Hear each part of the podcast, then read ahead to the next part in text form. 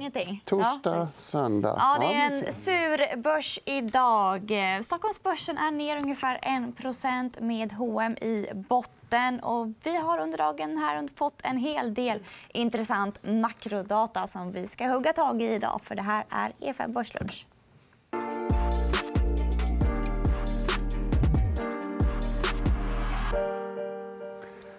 Ja, varmt välkomna. Det är tisdag den 10 december. och Det här är ju en monumental... Sean George har redan kodat här till en historisk vecka. Vi har enormt mycket att titta på i kalendern. Vi har val, vi har Fed, vi har ECB, vi har val i Storbritannien, vi har WTOs sammanbrott, vi har Slutligen söndag, handelskriegsoro. Vad har vi Men, inte? undrar jag. Vad har vi inte?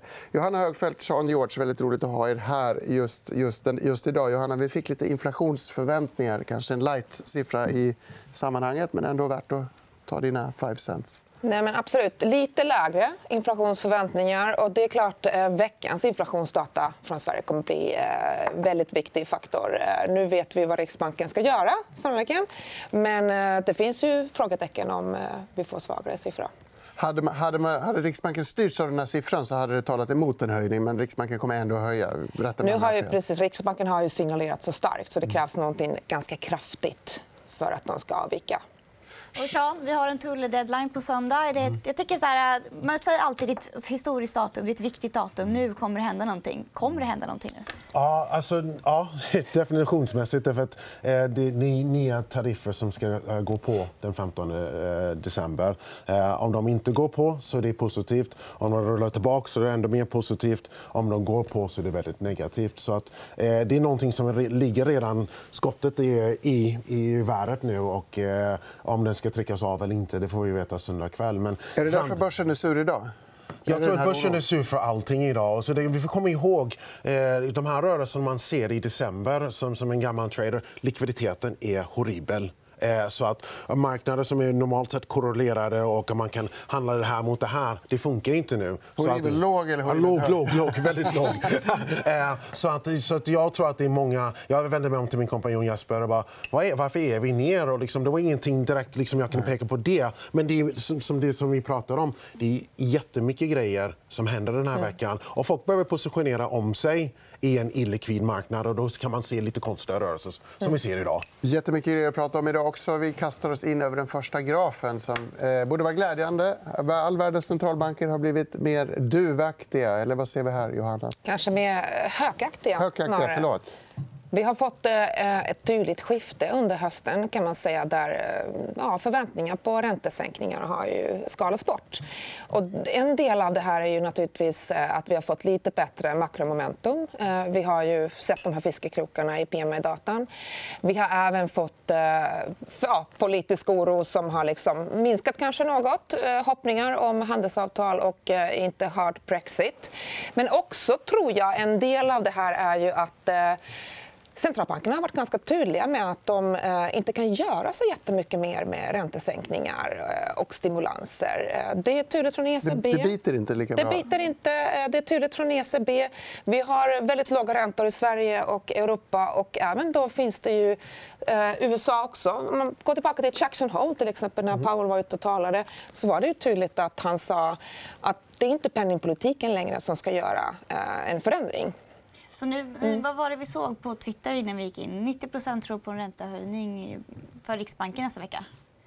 Ja, men det stämmer. De har ju, de har ju signalerat det väldigt starkt. Eh, det står, i, det står skriftligen verkligen att de, de ser en höjning i december. Så Det ska krävas ganska mycket för att de ska kunna backa ifrån det. För Det blir ju en förtroendefråga också till slut för Riksbanken. Men då ligger de ändå i linje. De är mm. lite mer extrema än andra banker, men det är samma generella riktning. Man, man kommer inte att gå ner så mycket mer under noll. Och... Nej, precis. De har ju signalerat att de ska ligga kvar på noll. Då. Mm. Så det är ju också egentligen oförändrad penningpolitik. Väldigt stimulerande såklart. Nollränta är ju en ingen ränta. Men eh, inga förändringar, inga ytterligare sänkningar eller ytterligare eh, tillgångsköp eller så. Nej, nu vill jag kolla på Ja, fiskekrokar. Ja. Men det kanske inte var det du ville kolla nej, nej, på. jag vill bara säga att eh, en, en, i det här sammanhanget så, man, så vill jag gärna lyfta fram att alla centralbankerna är väldigt tydliga med en sak som jag tror att vi är båda överens om. Det behöver en fiskal respons. Eh, De, de räcker upp handen och säger att det vi gör kommer inte bita på samma sätt. Och eh, stater och eh, länder runt om i världen, särskilt i Europa, USA har ju stimulerat rätt bra, behöver spendera pengar för att hjälpa konjunkturen framgent. Eh, Och hittills har vi inte sett det. Eh, Och det är det som skrämmer mig mest inför nästa år. Men vi ser ju ändå, nästa graf Sean, kommer från dig som Matilda var inne på. Här ser vi de berömda fiskekrokarna som vi har pratat om så mycket. Vi ser ändå en vändning i konjunkturen. Måste staterna, måste governments gå in och, och, och stimulera då? Ja, alltså, vi, vi, den här botten som, som vi, vi har ju varit positionerade sen, sen i, i augusti att, att vi kände att vi var nära botten. Eh, men det, med de pengarna som spenderas för att skapa den här botten med likviditet i systemet och så vidare. Det, det, tack gode gud att vi har fått en botten och vi har fått de här fiskekrokarna. Eh, och det är det marknaden handlas på. När vi har sett, vi hade den här stora oron i, augusti. Och sen mitten av augusti så har ju börserna tillgångs, risktillgången gått bra. Och det är på grund av de här bottnarna och eh, det, det, det är basen till allting. Men får vi en double dip då behöver staterna vara in. och De är inte förberedda för att gå in. De kommer de, de, ha debatter om att gå in medan vi bottnar ne, mer ner. Och Eh, centralbankerna har svårt att göra någonting precis. Det är det som skrämmer mig. Intressant. Apropå att vara skrämd. eh, Jag tror nästa graf är svensk. och Sverige är lite sämre än andra länder. Håll i er här, det är många kurvor. Sverige är den ljusgråa, Johanna. Sverige är till och med värst i gänget. Ja, det är det man har sett nu under senaste tiden. När vi har sett framförallt då en, en återhämtning i, i euroområdet också, som, som i förra grafen. Och, eh, ja, även Kina. Så svenska PMI eh, fortsätter neråt. Tillverkningsindustrin är drabbat. Och, eh, nu ser det ut som att utvecklingen ser sämre ut för Sverige än eh, jag de tillfogar att det här bara är inköpschefsindex av olika slag. Och Ja, och det är ju då tillverkningsindustrin också. Det. Så det är inte hela, hela ekonomin, utan det är tillverkningsindustrin. Sen kan man ju säga att Sverige kanske har laggat lite också. Vi har ju, generellt så är vi ju väldigt beroende av europeiska utvecklingen och vi har inte ti- tidigare sett egentligen samma nedgång i Sverige som vi såg i Europa. Så det är kanske nu vi ser den snarare. Sverige är ett högbetarland. Det kanske ska vara så här. Sean. Har du någon reflektion? Alltså jag handlar så väldigt lite Sverige så jag har väldigt liten fokus på det. Men jag, jag kan säga att, att Sverige... Det är många som tror att Sverige bestämmer sina egna räntor och eh, ekonomin och så vidare. Det är, en- det är en väldigt öppen eh, marknad i Sverige. Det vill säga att det är liksom många influenser från utlandet. Och det ska man ta i akt. Liksom det som händer i Europa och resten av världen påverkar ju även Sverige. Och det var ett lagg här. Eh, men Sverige hamnade där alla andra hamnade. Och jag tror att de kommer komma ur på samma sätt som alla, alla andra kommer ur med all den här nya likviditeten som vi har sett. Yes. Du nämnde Europa, omvärlden. Det leder oss in på nästa graf som handlar om ECB och företags... köpen av företagsobligationer. Vad ser vi längst här till höger? Ja, men det vi ser här nu det är ju ECBs eh, andel eh, som de köper företagsobligationer helt enkelt i det totala programmet. Och det är ju historiskt nu från 2016 till egentligen den senaste månaden den månaden de började köpa företagsobligationer. Och det är precis som Sean är inne på. Det är den här likviditeten som centralbankerna nu eh, bidrar väldigt mycket med till marknaden framför allt. Då. Eh, Och det som är intressant att se här är att ECB har faktiskt ökat ganska tydligt andelen företagsobligationer. Eh, Att de köper mer eh, corporate bonds än, än statsobligationer än de historiskt sett har gjort. Eh, Det här är ju också eh, ett sätt faktiskt för, för, för ECB att kringgå kanske i framtiden och eh, de här egna interna restriktionerna, capital keys, som de har på statsobligationer. Framförallt då där de slår upp i taket gällande tyska bonds. får jag bryta in med en fråga? Sean var inne på att centralbanken inte kan göra mer. Fine, de kan inte sänka räntorna mer. Det hjälper inte. Men kan de inte expandera här hur mycket som helst? Kan de inte bara köpa mer och mer och stimulera så? Tyskarna skulle börja skrika om de expanderar balansräkningen för mycket. Det... Det finns ju, tekniskt sett så finns det ju ingen, inget hinder eh, att de, de, de köper, förutom det att de kanske har restriktioner hur mycket de kan köpa. Och obligationerna kan väl ta slut någon gång också? Ja, det beror på om man ger ut nu. va. Eh, Det kommer ju liksom nya obligationer eh, på marknaden. Men, men det är väl samma resonemang där också. att Det finns ju inget självändamål att köpa, köpa, köpa i all evighet om inte man ser att det biter heller. Nu har ju ECB ett öppet datum i sitt köpprogram. Så att de har ju inte något slutdatum. QE Infinity. Och det, det här är vår största trade i år. Det är därför vår fond är liksom dubbelt så bra som de flesta fonder i Sverige. Vi la på den här traden när jag, när jag var här i juni. Du skulle, man skulle korta centralbanker, eller vad sa nej, nej, lång centralbanken och det är den traden det är. Lång det som centralbankerna kommer att köpa. Eh, Och folk kallade mig Dr. Doom i juni, men vi var ju lång de här grejerna. CSPP Levered Long, eh, de här obligationerna som passar in i programmet. Eh, och det kan man se. i- i- Vi är i en- den här fasen som vi är Vi har varit här förut. Så att det är bara att försöka titta och så liksom lära sig av de misstag som jag gjorde själv i marknaden under, den tiden. Men, men att de har köpt så pass mycket, det känns ju verkligen. Alltså jag har obligationer som har rört sig på ett sätt som inte... Liksom, I mina vildaste modeller eh, så, så hade de, inte- jag hade inte tänkt att de skulle röra det. Och så har man ju sett också eh, påverkan på cykliska bolag. Eh, som man har sett här. De, har ju verk, verkligen börjat röra sig den senaste månaden. Liksom bilsektorn, metals and mining. Eh, de här bolagen som har ett eh, sämst performance. Och sen börjar ju ECB faktiskt köpa lite av de här och de har performat dåligt. Folk börjar komma in. Och då får de, de här bolagen, det är bilsektorn i Europa som behöver lite extra skjuts. Så att det, det funkar. Det kommer ju in i, ehm, i, i balansräkningar åtminstone. Så får man se om de kommer ut i, i ekonomin. Men de här grejerna funkar. Eh, och de funkar i en portfölj också. Och där kan man ju tillägga bara att det, det man kan se då, skillnaden med att köpa statspapper är ju att här går ECB och stimulerar direkt bolagens finansiering. Så du har liksom en kredit-easing istället för en vanlig monetary easing. Så, så att det, som du är inne på, att det påverkar ju kanske ännu direkt eh, ja, den reala ekonomin eh, på sitt sätt. Men om du var lång centralbanker i eh, augusti, var det väl någonstans där. Vad är du lång nu då?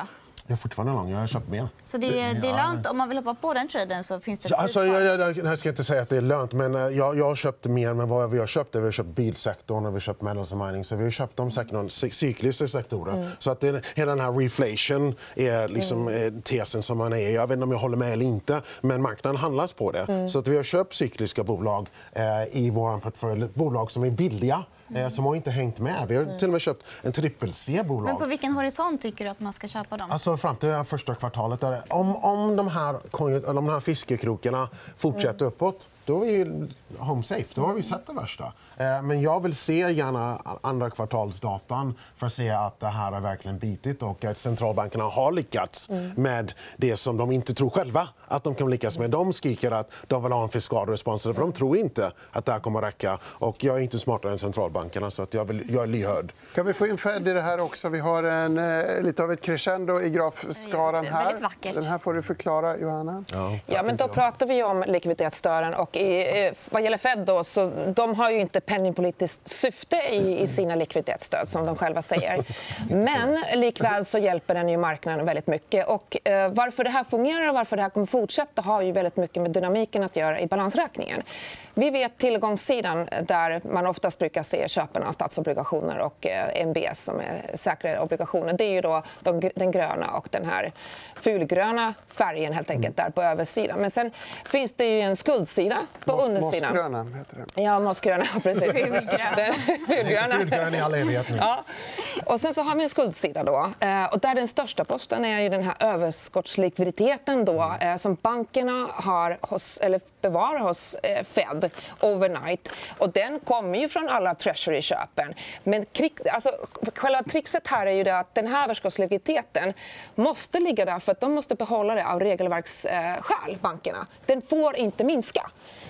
Men, men det vi- gjorde den ändå, ser det ut som i grafen. Ja, Det gjorde den och det är det som är squeezen som vi såg under hösten, Ja. eh, repomarknaden.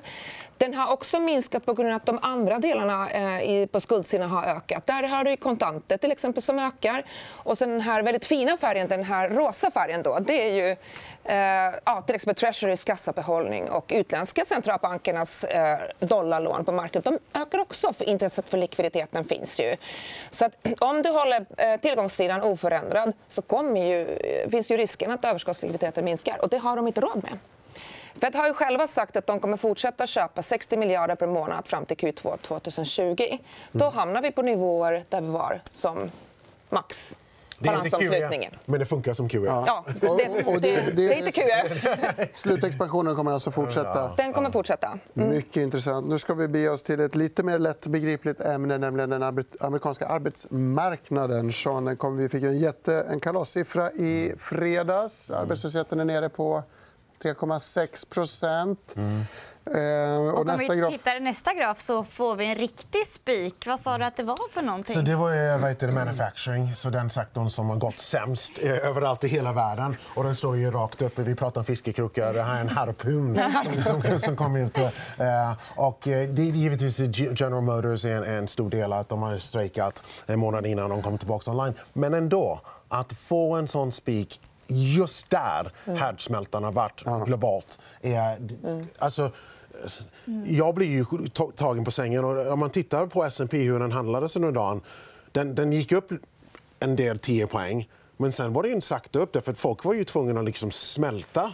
Vad, vad, vad har hänt här? Den var ju stark överlag, eh, men ändå liksom just den här siffran. Är det nåt fel? Är det någonting annat som jag, jag läst? Liksom, är det någon component som, som, som kom eh, snett förra månaden? Så att den stegades upp och stäng- stängde ju på jättenivåer eh, för att eh, folk eh, förstod inte riktigt vidden av den här siffran. Men vad, hur ska man tolka det här? Vad säger det Jag, här jag oss? tycker det är jättepositivt. Alltså, det, är, det är en bottning eh, i den sektorn som jag har pratat om och du har pratat om och alla som är i marknaden pratat om. Det är den delen av ekonomin som, som har gått dåligt och man var orolig för att den skulle spilla över into service och så vidare.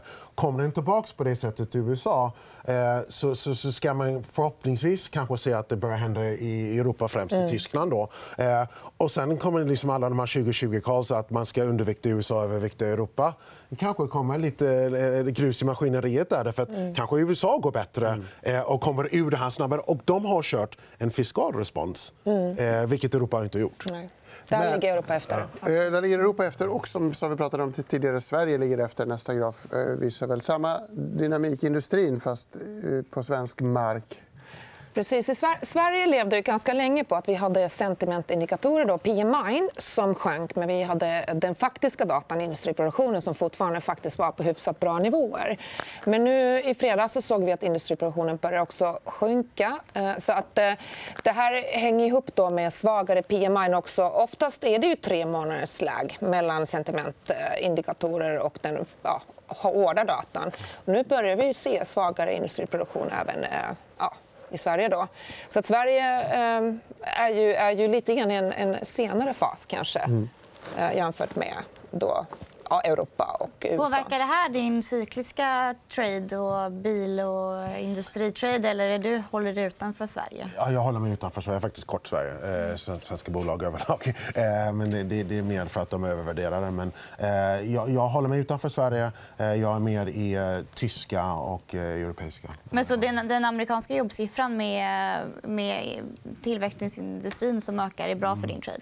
Ja, Eller det stödjer den? Ja, det stödjer den. Det stödjer tesen i alla fall att vi får den här proper reflation. Sen får vi se i Q1 nästa år eh, vad, siffran är. Om, om det är fortsatt uppåt eller får vi en double dip. Kan vi bläddra vidare? Vi har ett par grafer till. Nu får vi öka tempot tyvärr lite grann. Inflationsprognosen. Här är vi i Sverige igen. Den är utmanad. Det har vi redan varit inne på lite grann. Vill du Ja, precis. Det är ju Riksbanken då som möter en svagare konjunktur då, eh, på, på mötet i december där de också har väldigt starkt signalerat en höjning. Eh, men å andra sidan så, så är det ju så att eh, motivation, eller motiveringen till den här höjningen får man ju hitta liksom i andra, andra skäl som ja, de negativa effekterna av eh, eh, minusräntor helt enkelt. Vi stannar där och bläddrar vidare. Vi har en graf till innan vårt lilla crescendo. Stark signal från Statspapper, Sean. Några kort, korta Ja, men det är det hela den här, det går tillbaka till eh, manufacturing och eh, att vi kanske får inflation, att eh, räntorna stiger upp i USA. Jag tror inte amerikanska tioåringen kommer gå långt över två personligen, men att de kommit av den här 1,40 eh, som, var, som var det lägsta. Det visar att, men det är också en politisk grej att eh, handelsavtal, Brexit och så vidare, men att tillväxt, eh, tillverkningssektorn går bättre än vad förväntat. Och slutligen, den sista grafen för idag den handlar om just handelskriget. Den här får du nästan förklara. Handelskriget är ju väldigt avgörande för marknaden. Ja, är, så, så det är China exports till USA. Hur mycket Kina exporterar till USA. Eh, de här röda siffrorna är rätt kraftiga. Det är inte positivt. Det är ner 23 eh, Kina behöver en deal.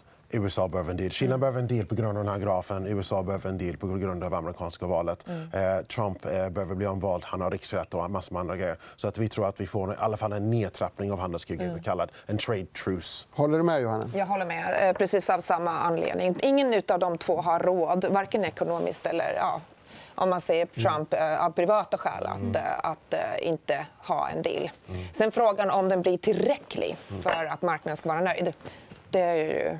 Det är ju Miljondollarsfrågan, men ni låter båda optimistiska. Matilda, hur ser prognosen ut för ett börslunch imorgon? Ja, den är mycket god. Gabriel, imorgon så ska vi smälta det här med eh, Lite tabletter. tänkte jag säga. Det blir läkemedels och hälsovårdsspecial med Susanna Udmark och Astrid Samuelsson. Så följ med oss då. Där finns det tillväxt. Ja, där finns ja.